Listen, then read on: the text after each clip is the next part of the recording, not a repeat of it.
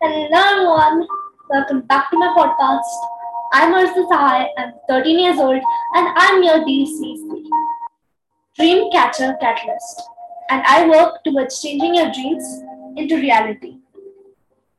So, let's hear a story, shall we? One day, Praneeth was playing with a ball inside the house. Don't do that, warned his brother Sanjay. Remember, how many times Ma has talked us about this?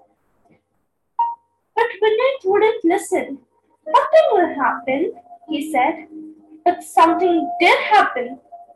The ball slipped out of Vinny's hand and bounced and knocked over an expensive vase. Their mother came into the room. Which one of you did this?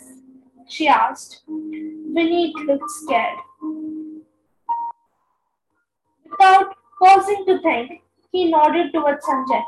Sanjay, I have told you so many times not to do this. I'm going to punish you, said their mother. And she did. Vineet couldn't believe he had allowed his brother to take blame. He never had planned it.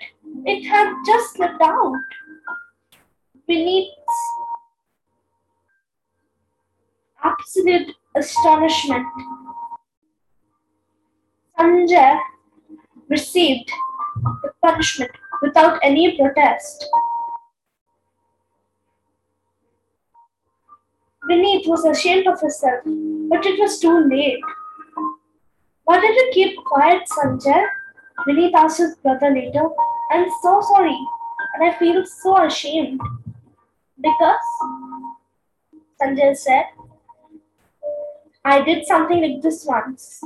I let my friend take the punishment for something I had done.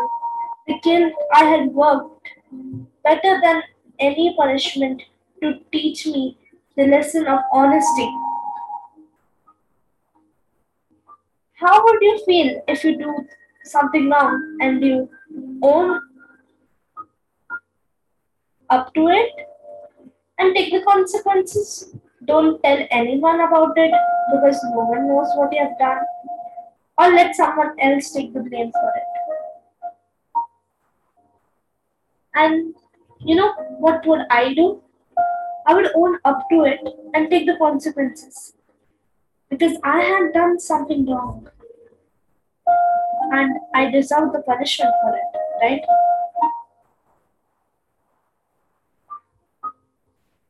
You know, wrong is wrong, even if everyone's doing it.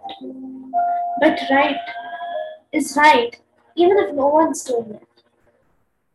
There are so many dishonest people around us.